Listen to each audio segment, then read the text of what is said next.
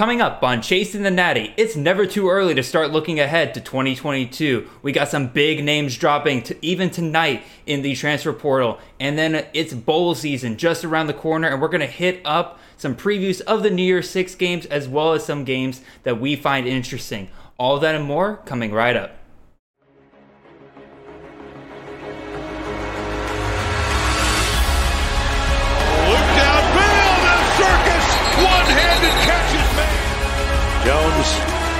Goes to the end zone. Oh, what a catch! DeVonta Smith, touchdown, Alabama. Watch out for Mr. Robinson. This kid is going to be special and is already flashing.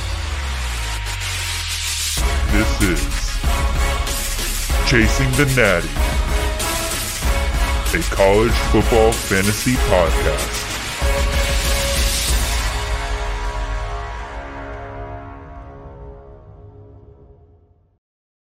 All right, welcome in everybody. This is Jared Palmgren, host of the Chasing the Natty podcast. I hope you guys are having a wonderful time as the season is kind of drawing to a close. We are officially in the postseason of college football 2021. Uh, things have wound down. Conference championships are over. You guys will painfully remind me of that. Um, in addition, it is time to start turning the pages to next year uh, talking about a little bit of this postseason. Got a lot of stuff coming up for you guys that are very exciting. Uh, in terms of some housekeeping notes, first of all, you guys always know if you're listening to this, uh, make sure you're following us on whatever platform that you're listening to, whether that be Spotify or Apple Podcasts. If you're listening on Apple Podcasts, always love those five star reviews or whatever review you really want to give us. We always appreciate the honesty. If you're watching this on YouTube, make sure you hit that subscribe button, notification bell, and leave a comment down below. I always love hearing from you guys. And then always, always, always, if you want to hit me up and if you want to find me, the best way to always reach me is on Twitter. I am at CFF underscore Jared. And one more little housekeeping note. Uh, the schedule that we've had during the season, as best of, as best as we've tried to keep to it, uh, we did. We've been doing like the game previews on Tuesdays, and then the weekly recaps we release that to you guys on Mondays. Uh, obviously, with the season coming to a close, uh, we're going to be changing that format as we get here into the off season, and we will be moving back to just one show per week. And these topics are going to be a whole lot more varied. Obviously, during bowl season, we're going to be talking about those games. We'll be talking about different players and such, but also we'll be talking about recaps from 2021. We'll be talking about stuff looking forward to 2022. Lots of great stuff coming up for you guys. But even so, we got a absolutely loaded show for you guys tonight. And really, there's really nobody better uh, in the CFF community for me to talk about all these different uh, topics with than tonight's guest, Mr. Nate Marchese. How you doing, sir? I'm doing great, Jared. How you? I'm doing fantastic. So, uh, Nate, why don't you tell everybody uh, how long you've been doing uh, CFF, and as well just like what kind of stuff you work on? Like, what can people expect if for some reason they're they're following me but not following you? What what can they find that you produce? Yeah, I appreciate it. Uh, I really uh, enjoy uh, you asking me to come on here. I've I've obviously been following your stuff for um, for as long as you guys have been doing this, so it's pretty exciting to be on with you finally. Um, yeah, you can find me at CFF Nate on Twitter um, you know, I'm, I'm somebody that's just kind of a, an independent voice in the CFF industry, I guess, so to speak. Um, love coming on podcasts. Uh, just enjoy talking about it um, on the Twitter sphere, and and uh, you know, I like to do a little bit of research and put out some some tweets every now and then that I think help uh, CFF owners as well as uh, C2C owners, and trying to, um, you know, this time of year, it's it's really about just kind of looking forward to 2022 and what's coming up from a from a dynasty perspective. And and as we move into the spring and once signing day is all taken care of in february i'll start moving on to uh, you know tweeting about some incoming freshmen and that type of thing. So um, you know just love talking college fantasy and and uh, that's why i'm happy to be on right here tonight yeah, absolutely, Nick. You're you're definitely one of the people that when I first like hopped onto the Twitter space and started talking to people, you were easily one of the people I gravitated to very early on. You very much knew what you were talking about. Um, and you kind of touched on it earlier, or touched on it just now. Uh, time to start really kind of looking towards uh, 2022, and there's really no better way to transition to our first segment for tonight, where we're going to talk about, you know, just some thoughts on some early, um, on early first rounders that we could be looking at for the 22 or 2022 uh, season for college fantasy football. And they you put out a tweet. Uh, if I have timestamped this right, you put it out on November 1st. Uh, so it's about a month and a half ago. But you were you were already thinking about this a little while ago. And some of the guys that you kind of put out there as potential first rounders for next year are guys like Brennan Armstrong, Caleb Williams at Oklahoma, uh, TreVeyon Henderson, Xavier Worthy at Texas, Tanner Mordecai, Bijan Robinson still there, Josh Downs, Calvin Austin III, Kayshon Boutte, Bryce Young, Malik Cunningham, and Sean Tucker. Um, so I just want to like, what are your thoughts on those names now? As well as like are there people you've taken off or are there people that maybe you want to add on to this uh, add on to this list that you think people should be considering going forward? Well when i sent this tweet um, i would have probably been pretty stoked if about half of them actually come true. Uh, you know when you're when you're projecting from uh, november of one year until august of the next year a lot is going to change. And I mean, nothing is is crazier than what's going on in, in college football right now it, eh, between the, the, the transfer portal as well as the coaching carousel. I mean, I was listening to um, the podcast that you did with uh, CK uh, not too long ago, and I think I listened to it like maybe like four or five days after you posted it. And you guys did an amazing job, but it was crazy to hear just how much had already changed oh, just oh, yeah. in those handful of days. Uh, so obviously, a lot has changed uh, in in the last six weeks uh, since I sent that tweet out. But yeah, uh, um, yeah, I mean, we can just kind of go through the list real quick on on some of the guys that I would uh, definitely, um, you know, think that are probably. And this is not me saying this is who I would project as first round draft picks, but looking at what I'm projecting the CFF ADP to be. Okay, um, fair enough. So a little bit of difference between those two. Um, obviously Austin, Calvin Austin the third has moved on uh, yes. from Memphis, or he will be moving on from Memphis. So we can go ahead and just totally remove him altogether. Uh, some of the people that I think probably I think would be questionable on this list anymore, just based off how things have kind of played out. Um, Josh Downs, um, just not a super strong finish to his season. There's going to be the quarterback change there at North Carolina. Mm-hmm. Uh, Sean Tucker, I, I, just don't know if Syracuse has um, the consistency, consistency in their offensive firepower to warrant spending that type of draft capital um, on a guy like Sean Tucker in the first round. Mm-hmm. Um, those are those are the ones that really stand out. There's there's coaching changes with a couple of these that I think are really going to play a role. Um, Tanner Mordecai with Sonny Dykes moving on to TCU. Um, I, I, know that Rhett Lashlee has produced some really impressive fantasy numbers over his time, but at the same time, uh, there, there's a coaching change. There's going to be learning a new system. Mm-hmm. They don't quite have the same volume that Sonny Dykes normally produces. Uh, and then the one that also sticks out to me is, I, I would have never guessed this a month ago, but here we are in the middle of the coaching carousel. Brennan Armstrong, mm-hmm. the fact that Tony Elliott is going over there. I mean, Brennan Armstrong being in that Bronco Mendenhall system, the biggest thing or the most important thing when when you're looking at college fantasy is beyond beyond any of the analytics, any of the next level uh, stats you're looking at. It's really just comes down to volume. That's mm-hmm. what it mm-hmm. boils down to. And Brennan Armstrong in a Bronco Mendenhall system, and same thing we saw with uh, with Perkins before him. It's volume, volume, volume. I mean, he's going to throw the ball 40 times a game. He's going to mm-hmm. run the ball when healthy 10 to 12 times a game. I mean, you're just you're not going to get that type of volume in a Tony Elliott system. Nope. Um, and part of that's probably because Clemson has played from, you know, uh, the lead most of the time. But I just, I, I definitely question if if Armstrong's one that would be worthy of a first round pick now. Yeah, I know. I, I definitely when I was kind of thinking about this because when when you put this uh, list out and like obviously I don't think you meant this to be like Armstrong would be the 101, Williams would be like the 102 and stuff like that. Um, but like I did, I was thinking like back then, I was like, yeah, Brent Armstrong comes back another year, he's going to be one of these guys that's going to be in heavy consideration for a the 101 pick overall. And I mm-hmm. asked this actually the other day um, let's see if I can find this tweet. Uh, meant to save it, and for some reason I didn't.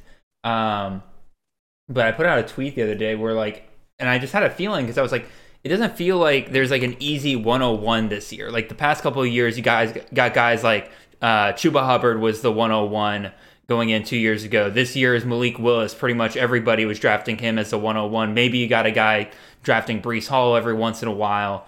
Um, but I, I figured I was like, this year doesn't feel like there's like a clear cut guy that everybody's going to be wanting next year. And I was right when I put out the tweet where I was like, hey, who's your 101 next year?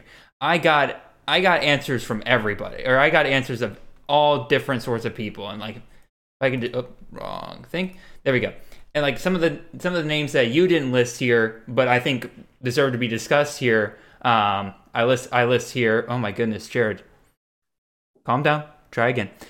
Here's some additional names that people are mentioning that I think warrant some discussion. Uh, lots of running backs here. I think a lot of people are very excited about. Uh, Braylon Allen. Uh, obviously, he hadn't really caught fire during the time when you sent this tweet. I imagine that had he been doing what he was doing near the end of the year, uh, a guy who has solidified the backfield of Wisconsin. Obviously, is going to be a huge, huge piece uh, in CFF going forward.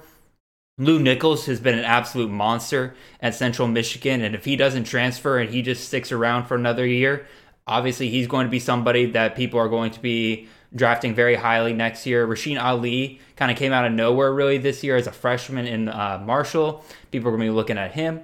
Deuce Vaughn, especially in PPR leagues, a lot of people kind of questioning his inconsistency in his freshman year. He would boom some games, bust other games. This year, he's a lot more consistent for people, so I think a lot of people are willing to pay up for him next year. Uh, Dillon Gabriel, uh, really, this was kind of born out of the hype of him going to Ole Miss. Now we got word, and I, we'll get into this a little bit later, but we got word he might be going to UCLA now. Um, so maybe that's not quite first round uh, pedigree that we might be looking for there. Sam Hartman, who's been going off this uh, past year, I believe he finished as a QB four. Um, he's probably going to be in consideration for first round uh, consideration next year. And then Quinn Ewers, uh, just on hype alone, really. Uh, the idea that he might be starting in a different offense at Ohio State next year, I think, has a lot of people excited. What do you think about these names, Nate?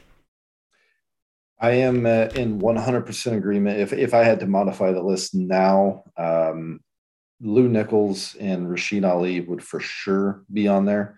Um, I think you can make a really strong argument for Sam Hartman should he decide to come back. I think he's going to be on there. He's still got some really nice weapons with A.T. Perry, mm-hmm. even if Roberson goes pro. And eh, once again, that's a, a very volume system. So um, I would be okay with that.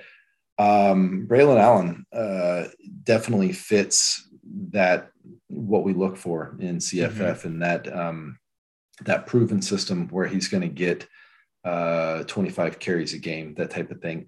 I, I, I wouldn't put him maybe on the same level as Lew Nichols and Rasheen Ali, but not not very far behind. It becomes a case of okay, so if we're putting these guys on, who are we taking away? You know, we only got 12 sure. spots in in an average um, you know draft, a normal standard uh, draft. So um, you know, when it comes to somebody like Braylon Allen, if I'm looking at some of these other running backs, 100%, I would I would take him over Sean Tucker at this point. Mm-hmm. Um, but I mean, are you going to take him over TreVeyon in that offense and how consistent um, he's proven to be, and how I mean, he he he became the you know the lifeblood of what they were doing uh, oh, yeah. second half of the season. I mean, you're going to take him over Bijan? I, I wouldn't, but um, I can understand an argument mm-hmm. for him being in the first round, no doubt.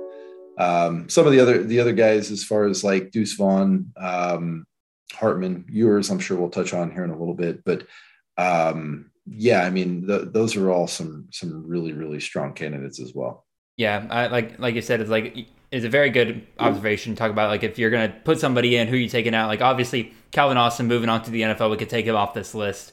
Uh, Downs, I think I think Downs is pretty safely. I'd say probably put him down to like a second or third round guy, depending on how much you believe in Drake, uh, Drake Maye. Uh, at this point, I'd probably put in Braylon Allen. Lew Nichols definitely would be a first rounder for me at this point. Um, and again, Quinn Ewers again is kind of the interesting name here. And again, we'll talk about him a little bit more once we move on to the transfer portal news. Um, do you again? I, I, I guess before we move on into that, Quinn Ewers, based on where he landed today, is he a first round pick for you, or you think people should wait? I think he's a border. So, uh, just so that we can fill, fill everybody in, literally about ten minutes before we hopped on this this podcast, he he landed at Texas. Um, I was it was kind of funny because we were messaging before this this show that I, I, was pretty confident this morning as I was drinking my coffee. I messaged you and said I think Quinn Ewers is going to make an announcement at some point today, and I, and I thought that it was probably going to be Texas because the uh, the NIL uh, program and money he's he's going to make there is going to be absurd. But um, I think Quinn Ewers is a borderline first round guy. Mm-hmm. Um, you know, I mean you know, I mean, we're looking at some of the other quarterbacks here. Um, Armstrong, Caleb Williams, um, with Lebby. Uh, who else I got here? Mordecai, Bryce Young, Cunningham. So I don't put him in the same categories as Bryce Young, Cunningham, um, those types of guys. Um, but I do think you could make an argument, just as you could with Caleb Williams, that some of the changes that have happened, they're kind of borderline first round guys. Had he gone to Texas Tech, with and Kittley. and got with got with Zach Kittley. Forget about it. Um, not only do I think he's a first round pick, I, I think you could make a really really strong case for him being the top overall pick. I definitely would agree. And before we move on any further into that, we're going to go ahead and officially transfer over into transfer portal news for today. So we'll be right back, y'all. It's time for transfer Portal News. All right, now we're officially into Transfer Portal News, and now we got Quinn Ewers, as we mentioned before, transferring from Ohio State to Texas. Uh, we've already talked about kind of the CFF impact of this. We, I'm, I'm in agreement with you, Nate, where we're talking about a guy who I think just the just the hype behind him uh, under a Sarkisian system on offense, I think working with guys like Bijan Robinson, Xavier Worthy, you're looking at a guy, you're looking at a guy just set up for success here. And this is the kind of quarterback like you have like five stars in some of these recruiting classes, and then you have like guys that if you could give a six star, they would get it. Guys like Trevor Lawrence, guys like Bryce Young, guys like Justin Fields from the past couple of cycles. Like you have other five stars, but like there's clearly like the cream of the crop, and Quinn Ewers was that guy last year. Uh, when he uh, moved over, when he reclassified, uh, he became the number one overall player for the class of 2021. So, I mean, this is a guy that's really going to succeed really anywhere that he goes, and looks like he's set up for success here. What What are your thoughts on him transferring from Ohio State to Texas? Is there anything that you've heard maybe that we should know about? Um, things that you think will play into this? Well, I, I, do think that it's a good fit for him. Sark's proven to be um, obviously very successful with his quarterbacks, uh, most recently at Alabama. Um, he's going to come in, he's going to win that job immediately. Um, Hudson Card, Thompson, those guys aren't going to beat him out. So he's going to win that job immediately. I think this is uh, this is wheels up for Xavier Worthy. Um, he's now got, I mean, eh, towards the end of the season, there were there were games where he was getting 20 targets. I mean, so mm-hmm um, now he's got a guy that has all the arm talent you could possibly imagine throwing him the ball. So I, I do think that this is for the Texas offense as a whole. This pains me to say this because I am a, a, Sooner grad, but he, I mean, th- this could lead to them getting uh, a few more transfers in the portal. People might want to follow and be a part of kind of what they've got going on there with him, oh, yeah. Xavier Worthy, and, and Bijan. So I, I think that I think it's going to work out pretty well for him. Um, obviously, there's a ton of unknowns. We we still haven't even seen this guy throw a pass. Nope. In college, he spent a year making a ton of money at Ohio State, but uh, he never he never threw a pass in a game. So um, it's going to be really fun to see. Um, you know how focused he's going to be. Uh, is he really looking to improve? Is he really looking to be a team guy uh, and make them better, or is he going to be more focused on you know making that making that money and and trying to get as many uh, commercials or ads or whatever he can do to to to fill his bank account before he heads off to the NFL. I mean, he really has become the poster child for the new NIL movement for college football players. Like for better or for worse, like it's great that he really is taking advantage of every opportunity in order to make as much money as he can while he is here in college. Uh, but it also, like you said, it does kind of call into question like, is he a team player? Like I know several Ohio State fans that are now extremely bitter because they feel like that they they and their school have been played more than anything else for a guy to just make money off of their name and their program before he moves on to where he, apparently he wanted to go the entire time, which was Texas. Because I believe it was down to Ohio State and Texas uh, before he committed to Ohio State. So, but he's he's had a weird path. So he uh, when Lincoln was still at OU, and before um, they signed Caleb Williams, um, he had been crystal ball to Oklahoma. Mm-hmm. Uh, they signed Caleb Williams. He then committed to Texas, decommitted uh, a few weeks later, and then mm-hmm. within a few days after his decommitment, committed to Ohio State, and then the whole deal happened where he uh skipped his you know reclassified skipped his senior year whatever yeah. What, you know the, i think the one thing that from a fantasy perspective that sticks out to me is just based off of kind of some of the vibes that we're getting from him it would not surprise me and i, I think that dynasty owners need to kind of think about this as they're the as they're investing in him it would not surprise me if he has a really really nice year that he sits out the next year and then I, goes I, pro. I, I I would really, really, I, if that becomes a pattern in college football where players just sit out their third years or second years as soon as they feel comfortable with where they'll be drafted in the NFL, I, I, I don't. There's a lot of things I've been willing to like accept and change over the past couple years in college football, like NIL, like players opting out in bowl games and stuff like that. Like there's things I understand, I don't like the idea of b- players basically coming in and being one and done. They're there for one year and then just sit for the next two years and they're still good to go. They'll still be drafted by the NFL. I'm not sure if that's something that just me as a college football fan am going to enjoy, but also just as a, as a CFF player. Like there's not there's not there's not going to be anything worse like projecting an entire offseason for a guy maybe to be a first round player and then all of a sudden as the season gets closer he's like oh you know i'm hearing good things about the nfl i'm just going to sit out this season all of a sudden. And then all like we already have we're already at such a disadvantage in cff where things are constantly being thrown at us players information just not being shared with the public that i just don't need additional stresses like that being added to everything else. Yeah no i'm with you. I I hope it doesn't happen, but he's he's been very he's been very public that um, even during his recruitment out of high school, he said this is going to be a, a business decision for me. Um, I'm I'm looking to make business decisions. So uh, when you hear that, you definitely think that it's it's he could be the guy that that uh, that foregoes that third year just to make sure he's ready for the NFL. Yeah, and he's already been a trailblazer on so many different things. It would not be be the least bit surprising to me if he was that first player to say, like, listen, I'm going to sit out a third year. Y'all can't stop me.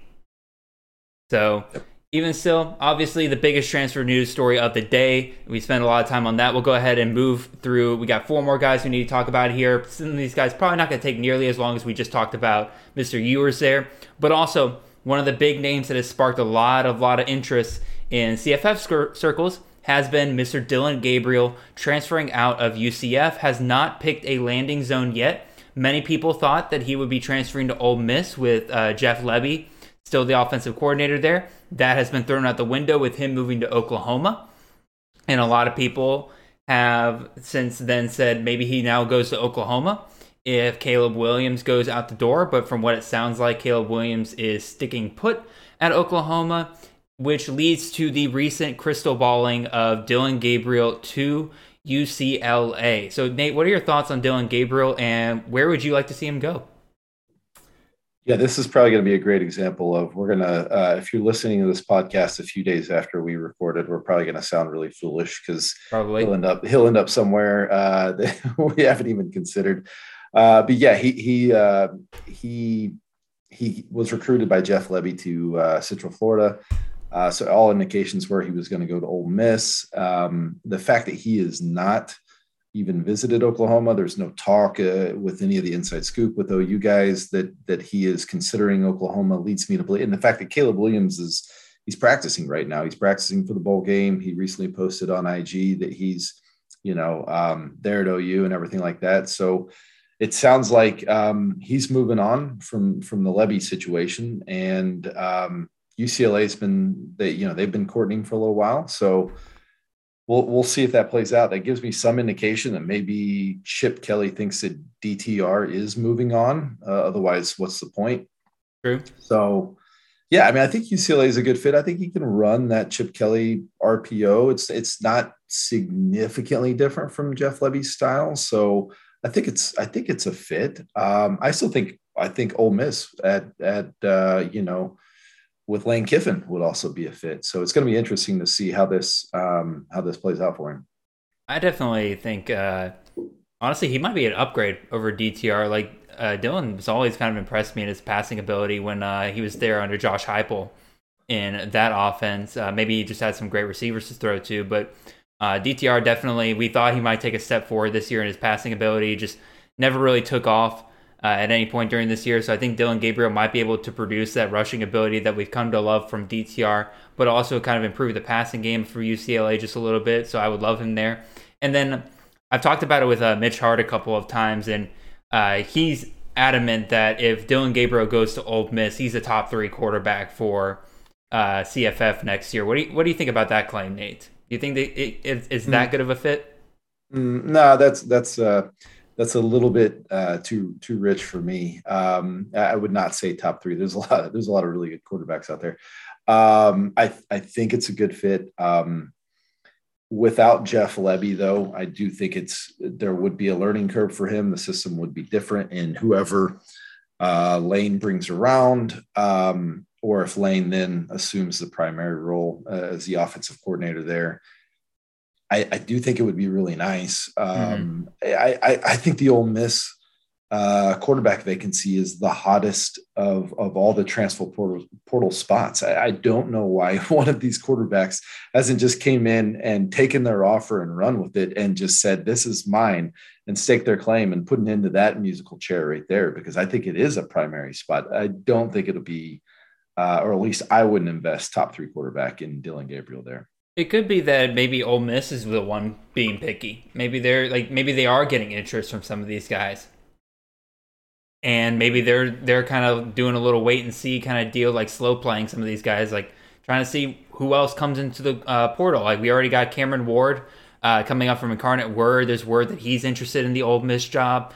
Probably one of these guys that they're slow playing a little bit. Like, listen, you would fit our offense a little bit better, but you know, quarterbacks are going to enter the portal like further down the road. Like this is really the first wave of transfers right here after the season. Uh, after the bowl games, there's going to be another wave of transfers, and then after spring practice, there's going to be a whole nother wave of transfers. Maybe Ole Miss is just kind of biding their time, knowing that their program right now they've shown they can produce a what's likely a first round quarterback in Matt Corral uh, going forward. So they know that they're going to be a hot commodity, and so maybe they're just trying to feel their way out. Yeah, it's it's it's a prime spot. Somebody, I hope somebody takes it soon. It's going to be awesome. Hopefully. So uh, we'll move on. We got one more quarterback we want to talk about here, and that's quarterback Max Johnson out of LSU entering the transfer portal. Xavier and I during the entire offseason. I was team Myles Brennan. He was team Max Johnson. We were going back and forth uh, the entire season. It's like, no, Myles is going to win the job. No, Max is going to win the job. Well, Myles got knocked out because of injury. He's in the portal. And so I'm like, okay, Max Johnson's the quarterback of the future for LSU. Well, now he's in the portal as well. Uh, likely due to the fact that, you know, the coaching regimen change has happened. Ed Orgeron out, Brian Kelly in. Sounds like that either Max Johnson was not performing well enough to be guaranteed the starting job next year, and it looks like he's just uh, taking himself into the transfer portal, is betting on himself. What do you think, Nate? Uh, I was Team Max Johnson before the season. Um, I I think both of these guys could end up benefiting if if they if they land in the right spot. Both the guys, meaning Max Johnson and Myles Brennan. Um, I don't really know where I don't have a good feel of where Max Johnson goes. I do know that South Carolina and Shane Beamer are pushing really, really hard to find a QB in the transfer portal. They were somebody where that was a program that offered him coming out. Um, I do think he stays P5 because he's a package deal with his brother, who's a okay. uh, pretty high level tight end recruit. It's an incoming freshman. He, he was a LSU commit, who recently decommitted um, once Max Johnson entered, entered, the transfer portal. So my guess is, is they go somewhere P5. Um, it seems like South Carolina would be a pretty decent fit. Uh, they need a QB. They uh, they highlight tight ends pretty well there. So uh, not super exciting from a CFF standpoint, but um, but somewhere where he could probably get the start right away. I mean, it's it's exciting if you're a Gamecock fan. Like that would probably be the best yeah. quarterback you've had in years. Um, yeah, yeah. But you're right. Again, I, I, I think that's a great call, calling out his brother. Um, wherever he signs to is likely where Max Johnson ends up transferring to. I think that most people would kind of get on board with that.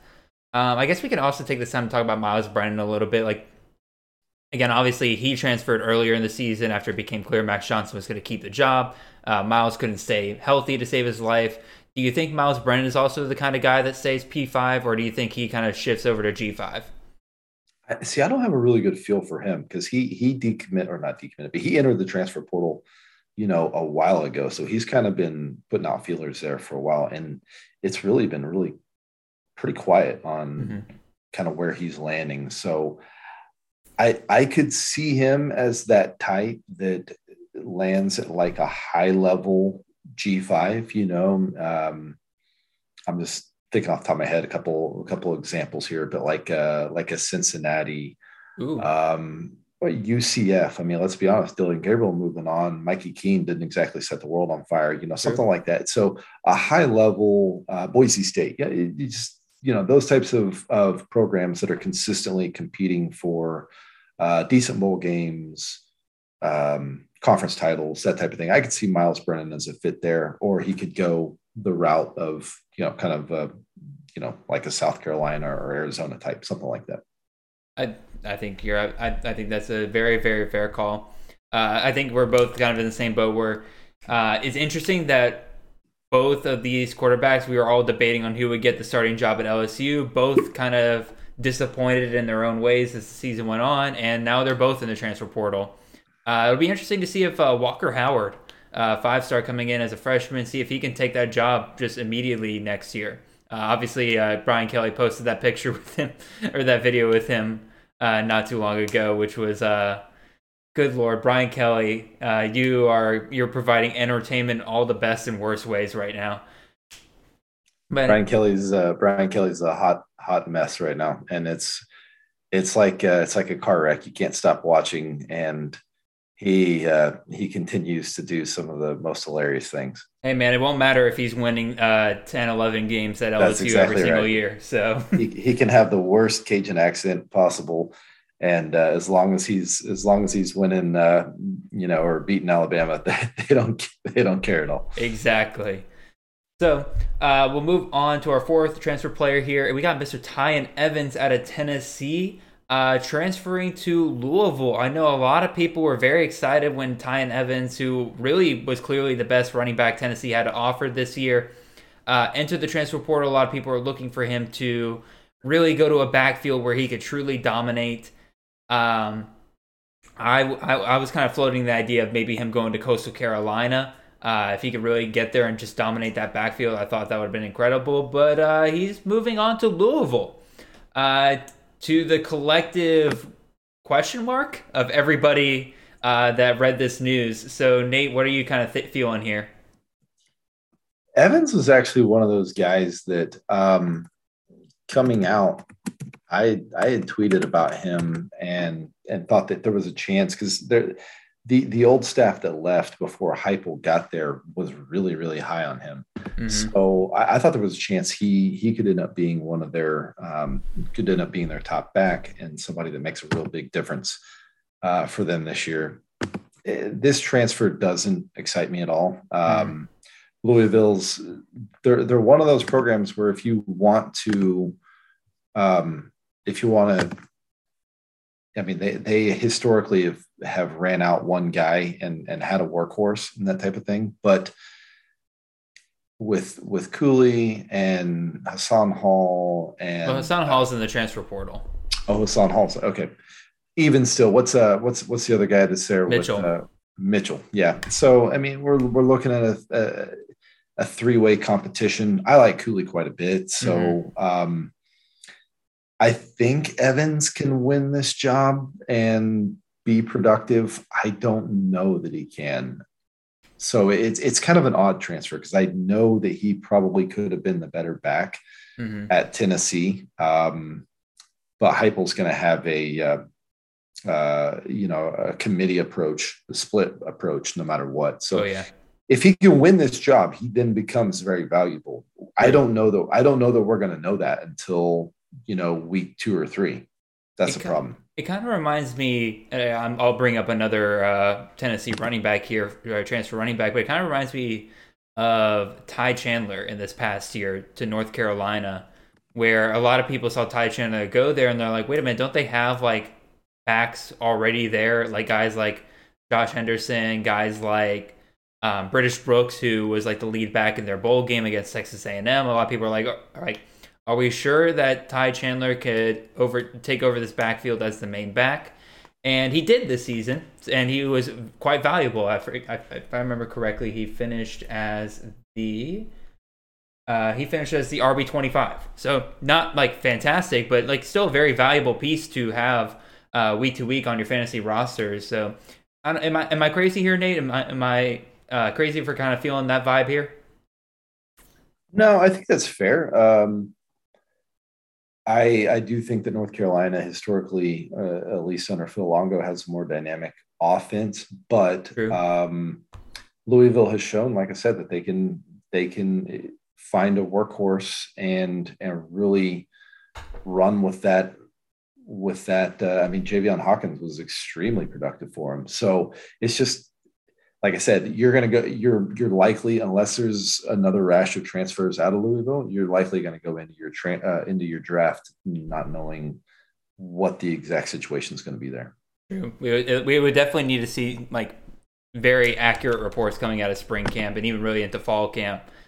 Like if unless something like that comes out and this says like Evans is clearly the guy, uh, pretty much I'd say most people are going to be avoiding him for the most part, or they'll take him late in the drafts as like an upside kind of guy. Right. So we hit up our last uh, transfer for tonight. We got Mr. Jadon Haselwood transferring from your alma mater, Oklahoma, over to Arkansas. Uh, pretty much everybody saw this uh, come come onto their feed, and everybody was like, "All right, we got our Treylon Burks replacement as of now." So, what do you think about that, Nate? I think it's a good fit for him. Um, it's uh, you know Kendal Briles has shown that he can uh, really highlight a receiver. I think that they've got decent quarterback play there. It, uh, you know everything aligns for him to be productive. If you're expecting Treylon Burks type of numbers, productivity, you're going to be super disappointed. He just doesn't have that uh, that level of of ability or talent that Burks mm-hmm. has but I do think it's a really, really good fit. Um, I, you know, I mean, I think he had something like around 38 to 40 catches for about 400 yards and five or six touchdowns for OU this year. I, you know, I, I think that he could, he could outproduce those numbers. I don't think he's going to double those numbers and be, you know, uh, an 80 catch thousand and ten type wide receiver. That's just I don't think that's in his his realm of outcomes. Yeah, it seems like ever since he uh, had the ACL injury in his freshman year, he just hasn't quite been the same wide receiver. Because I believe, if, if, I remember correctly, he was a like a top four player in his uh, recruiting class coming out of high school. Like he was easily one of the best players in the country. And then he got to Oklahoma, uh, tore his ACL, and just like I said, it just really hasn't felt like he's been the same player ever since. But maybe all all he needs is just a fresh start. Maybe he does come into Arkansas next year and is that dominant guy.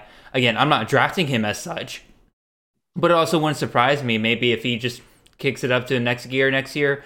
Uh, KJ Jefferson coming back next year, having another having another year in the system. I imagine he'll be better uh, next year. And again, if if Haselwood is in that X receiver spot in this offense, regardless of whether or not he has the talent to replicate what Burks did, he's probably still going to get at least probably 70, 80% of the volume that Burks got. And like you said, volume's key when it comes to CFF. So I think he's still probably going to be a pretty good option here uh, as long as we hear good things coming out of camp, obviously. Yeah, it's a good fit. It's a really good fit. I, he apparently is the uh, was the player to be uh, determined later for the Mike Woods trade, I guess. yeah, I guess so. you're right. You're right.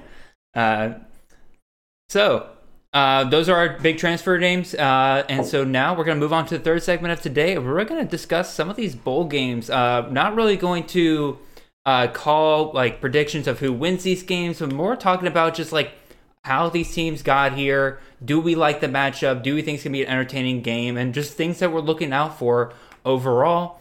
And really, no other place to start than the two uh, the two playoff games. And first, foremost, we'll start with the number one team versus number four team. Alabama versus Cincinnati. Nate, I'll let you start off with this one. What are your thoughts on this game and what are you looking for? I am really, really fascinated by what's going to happen between, um, you know, Williams versus the incredible secondary that Cincinnati has.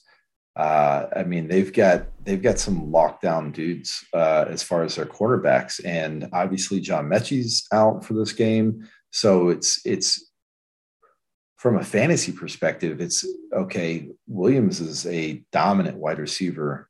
Can he still dominate with those guys, or can those guys? I guess if they if they want to improve their draft capital, the secondary for Cincinnati, can they contain him? But I'm also looking from a fantasy perspective.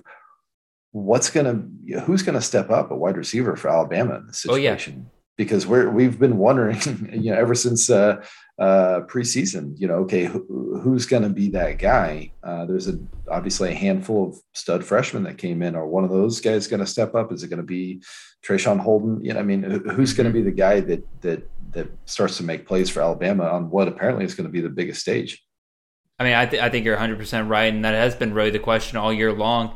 And we saw in the Auburn game, uh, Jameson Williams goes out and when it's just down to Metchie as that clear rece- one receiver, it's easy for defenses to kind of lock in on this Bama offense and for them to again to to limit them, especially with uh, when there's only one really dynamic receiver for Bama. And it really didn't come down until uh, Ja'Corey Brooks started making plays for Bama during that final drive and eventually scoring the final touchdown. When Bama really looked like Bama again all of a sudden on that final drive, and I think I think Brooks is the name to kind of look for here. He's definitely become my favorite out of the freshman receivers for Bama this year. Uh, but obviously, there's still guys to look forward to, like Agiye Hall, JoJo Earle, um, Christian Leary. All three, all three of those guys are obviously names to look out for here. But yeah, like you said, like um, Georgia in as as uh, putrid as a performance they had against Bama. Uh, once uh, John Metchie was knocked out of that game all of a sudden you did see kind of Bama's offense slow down just a little bit more when Georgia could key in on really just one dynamic receiver for them to worry about from them uh, from them going forward. So Cincinnati does have the secondary to I think accomplish that. So the player I'm really looking forward to here on Bama's side, Brian Robinson coming back healthy into this game. Uh, hopefully he's had some time to heal up, and I think he's going to be the guy that Bama's going to need to uh, put on their shoulders because as great as Cincinnati's defense has been, uh, their run game has really been their kind of leak point when it comes to it. So I think Brian Robinson and Trey Sanders are going to be the two guys really to look out for here. Uh, what do you think about the Cincinnati side of things? Anybody you're really looking forward to on the offense there?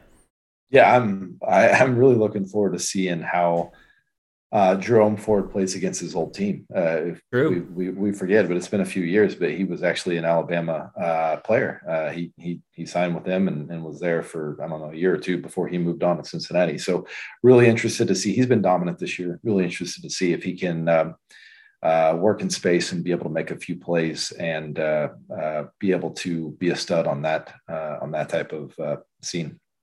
No, absolutely, and I think uh, uh, Desmond Ridder, I mean, obviously, he's going to be another name to watch for here. This is a guy that I think is among the um, among the devy players, among the uh, really just NFL fantasy players and everything. Looking to this draft this next year is a very divisive player. I know some people who think he's a first round lock. I know some people who think that he should be nowhere near that, and I think this is the game to prove that one way or another. Going up against Bama, one of the like, regardless of how you feel about their defense overall more than anything, their defense is not up to standard with where we know Bama's defense normally is, but they're still a pretty freaking good defense, and they got a lot of playmakers on that defense. uh, that if Desmond Ridder does play in the NFL, is likely going to be playing against in the NFL in the future. So I think this is a big, big moment for him as well, and I'm excited to see what he can do. Yeah, absolutely. So we'll hit up our second uh, playoff game here. We got Michigan, we got Georgia. Uh, I'll start off with this one because you guys know why. I'm a Georgia fan. Uh, just graduated from Georgia, still here at Georgia, uh, getting my master's degree. And uh, good God Almighty, it's good to be back in the playoffs since the first time we've been back here since 2017. Uh, not really the way we wanted to enter into the playoffs. Uh, definitely was a bit of a stinger to go 12 0 in the regular season, only to lose to our nemesis once again in the biggest of stages, which is a very big shame.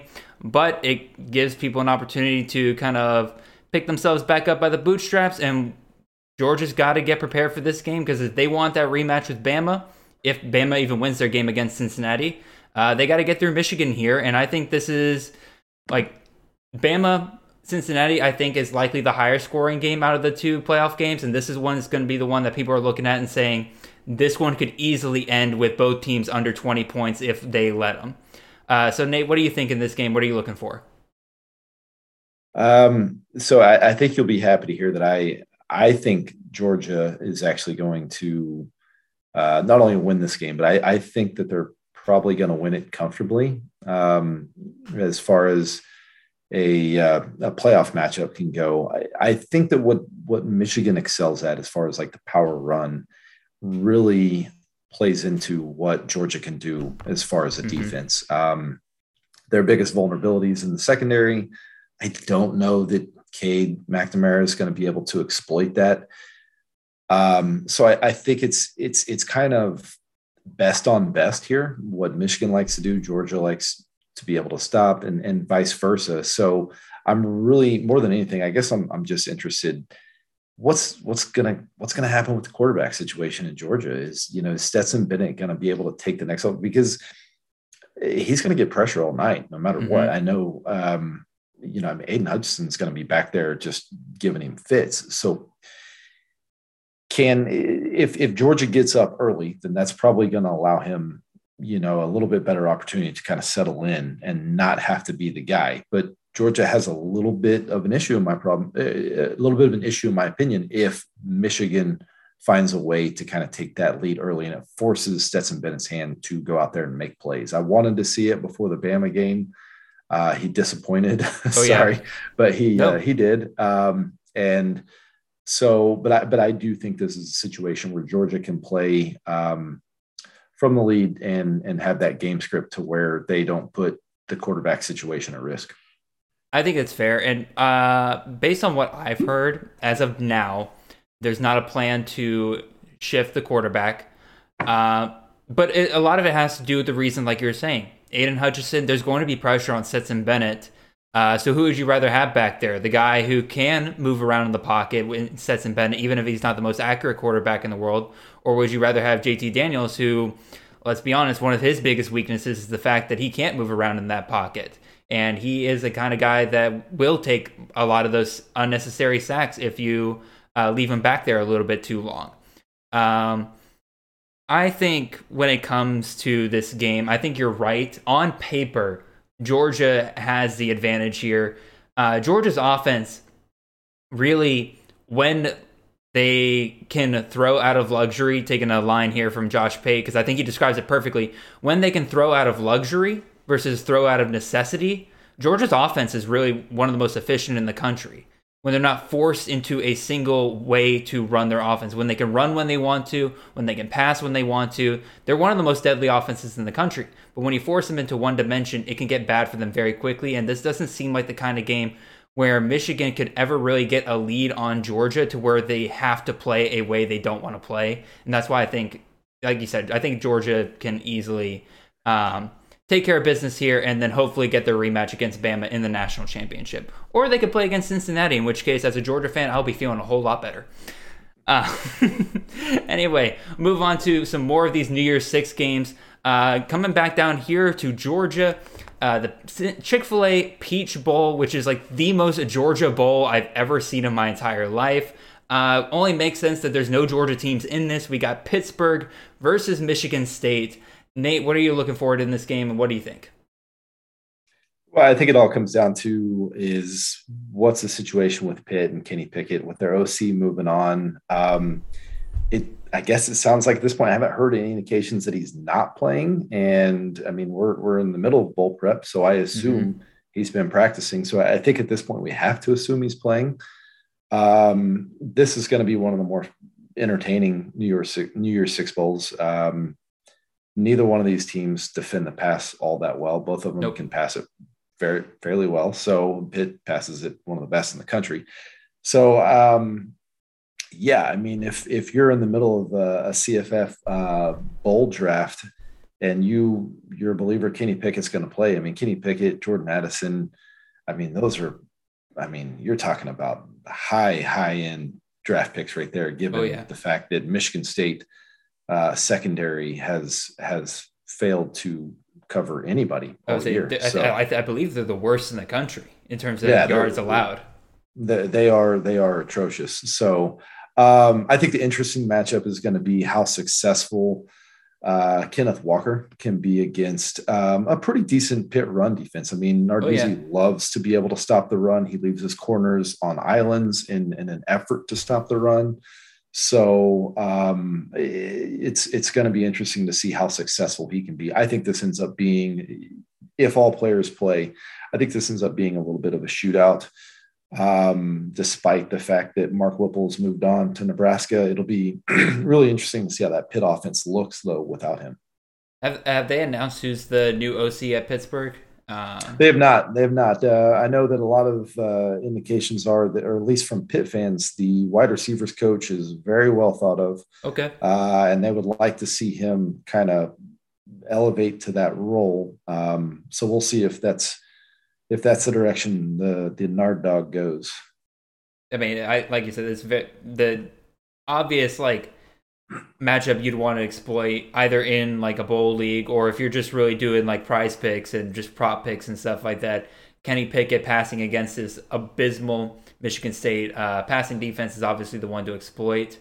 Um, and again, like it, it'll be interesting to see. Like obviously, Kenneth Walker's the big name for Michigan State, but if they want to move the ball, if they get put into a shootout, it'll be put on Payton Thorne's shoulders. Um, and if you you got uh, who's supposedly his uh, best friend, Jayden Reed. Um, I think he'll be another guy to watch here.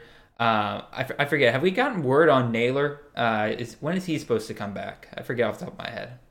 I have not heard. Um, it sounded like he, just based off what I was reading from the beat writers, that he was fairly close towards the okay. end of the season. So my guess would be that he's going to be good to go, but you just you don't know. Well, if they, if they have both of those guys, I feel a little bit better about Michigan State's passing opportunities in this game. And I think um, that'll make this game a little bit more interesting. But like you said, obviously, this really is if you're going to watch this game, you're going to watch it for a lot of these big time NFL draft prospects for this year Kenny Pickett, Kenneth Walker, guys like that.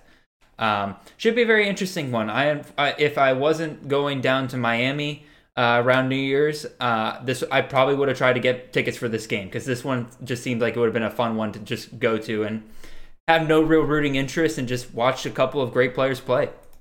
Absolutely. Uh, so we'll move on to our next, I believe, fourth, fourth New Year's Six game here, and we got Notre Dame versus Oklahoma State in the PlayStation Fiesta Bowl. Um, Notre Dame right outside the cusp of the playoffs. Didn't really ever seem like that, like with the way things played out, that um, they were going to get in. Um, Oklahoma State, obviously another team right there on the cusp of the playoffs, right before championship weekend, and literally be, literally came inches short of making the playoffs. Probably still wouldn't have made the playoffs with Georgia losing to Bama. Probably still would have been on the outside looking in there. Uh, so two teams very very close to the playoffs in their own regard. Uh, Notre Dame losing Brian Kelly obviously was a big stinger. Marcus Freeman now the head coach there.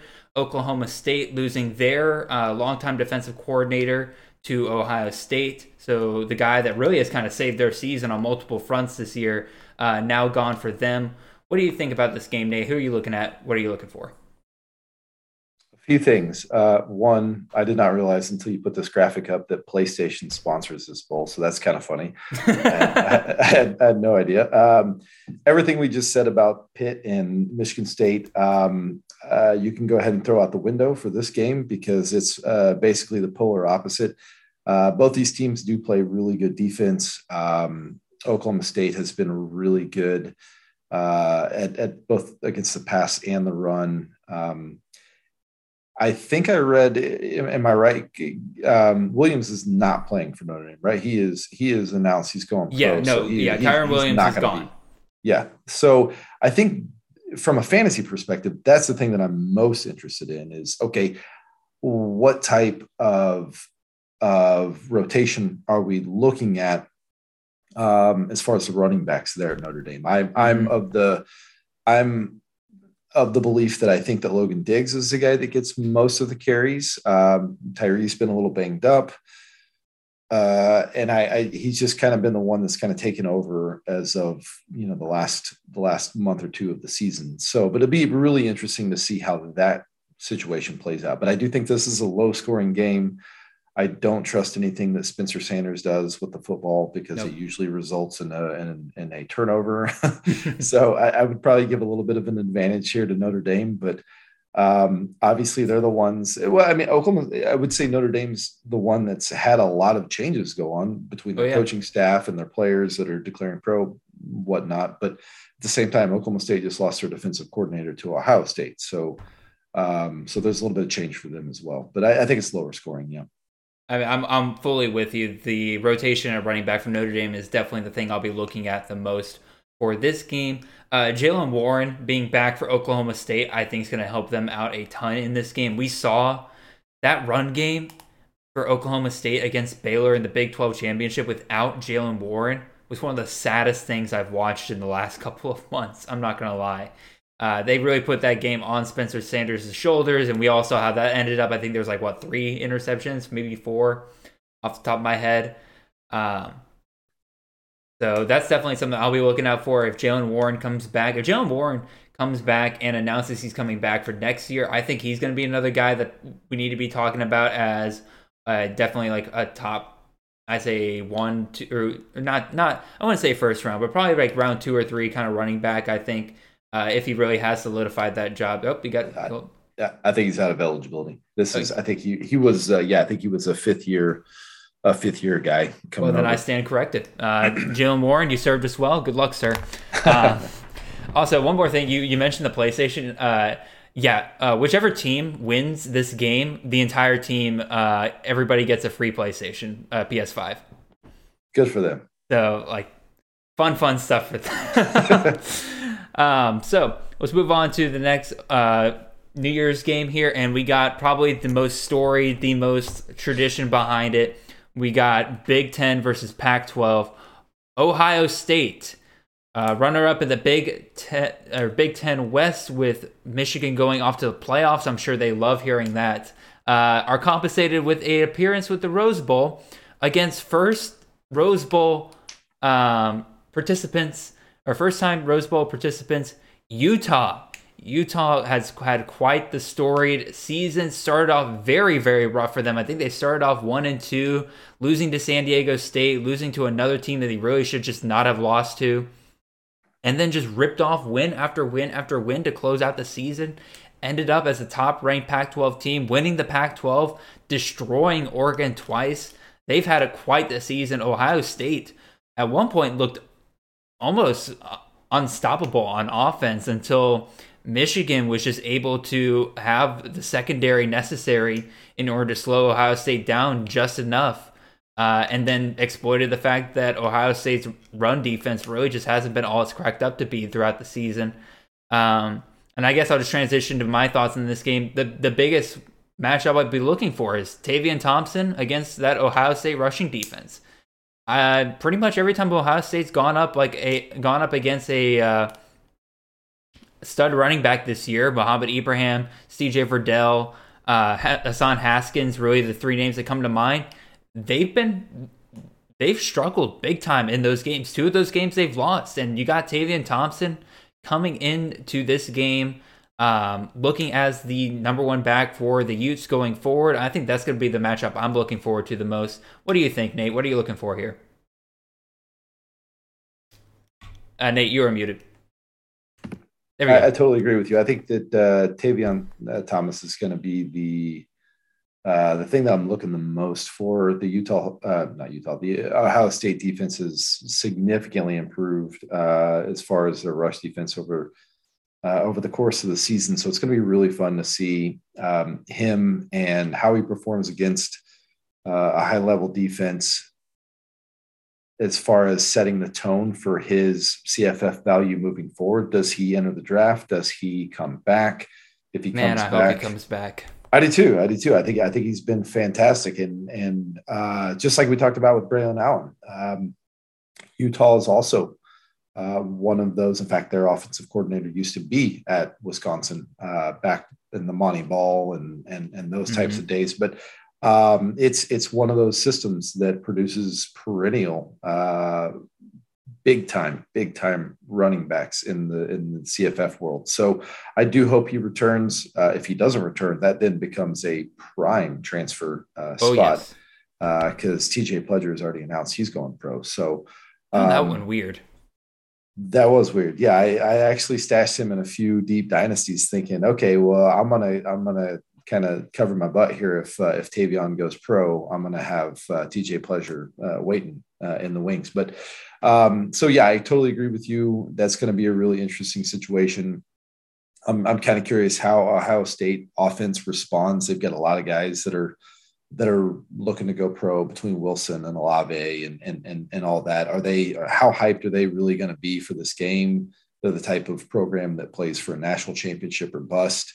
Mm-hmm. So in their eyes, this could be considered a bust season. So do they do they show up to this bowl game or do they just kind of go through the motions? Utah's not the type of team you just want to go through the motions against because oh, no. they're going to be well coached and they'll they'll they'll come out and uh, and really kind of punch you in the face. So, but I think this is going to be one of the more entertaining games, despite it being almost a, a touchdown spread.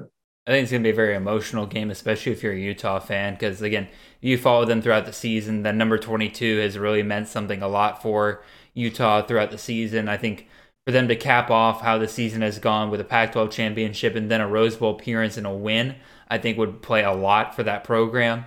And then, like you said with Ohio State, I think the interesting thing to watch is just who plays in this game. Because uh, you got guys like Chris Olave, you got guys like Wilson. Like, do they play? Uh, are we going to get a look at uh, how Ohio State looks next year? Uh, is Jackson Smith-Njigba become the clear num- wide receiver number one? Or are we looking at uh, maybe guys like Emeka Egbuka, Marvin Harrison Jr., maybe even maybe a Julian Fleming sighting uh, might be possible here. Um, I think that'll be interesting to watch to see who might step up for Ohio State going into next year. So let's set up our last uh, New Year's Six game.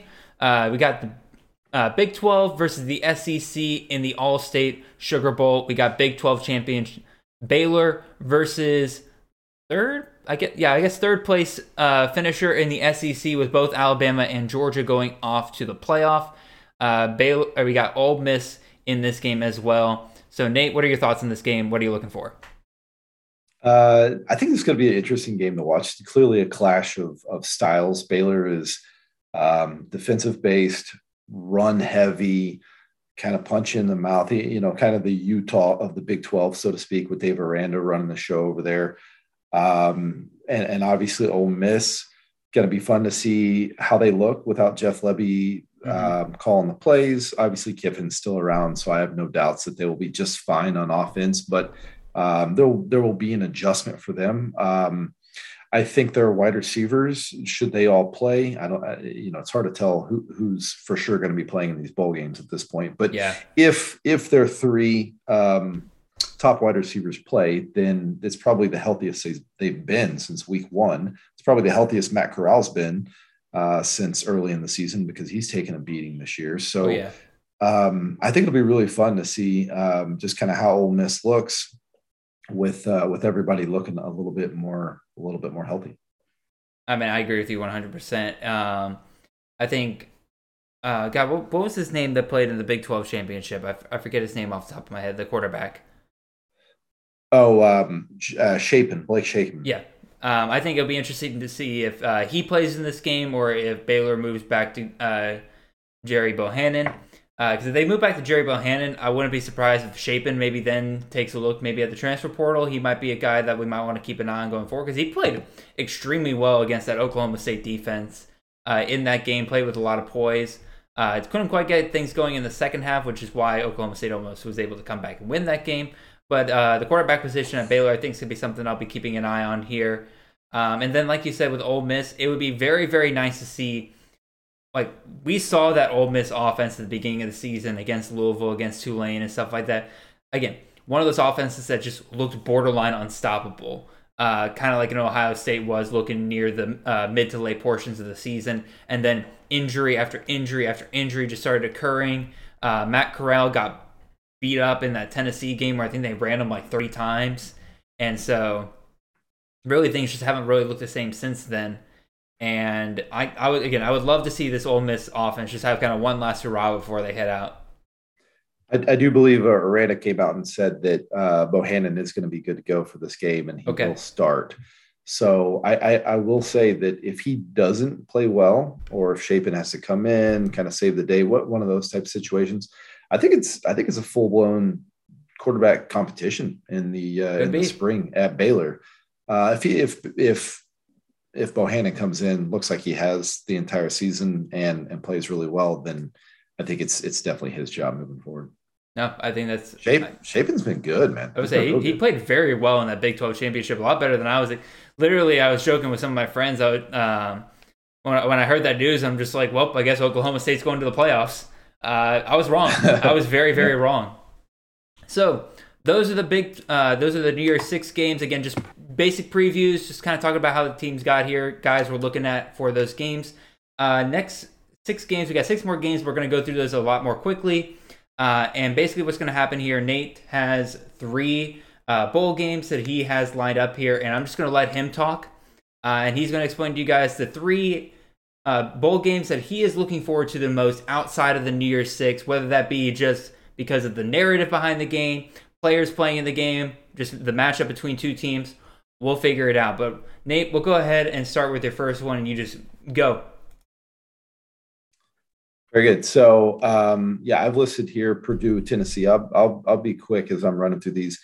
From a fantasy perspective, I'm I'm stoked about this game. I mean, these are obviously two of the the more um, high powered offenses that we'll we'll see as far as the bowl games are concerned. Um, I, I want to see if if Milton Wright can take that next step as as the guy moving forward.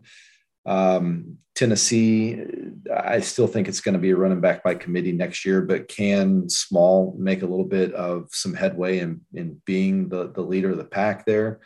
Uh, I think it's going to be a really, uh, really entertaining game to watch because these two teams can really, uh, you know, put up some points.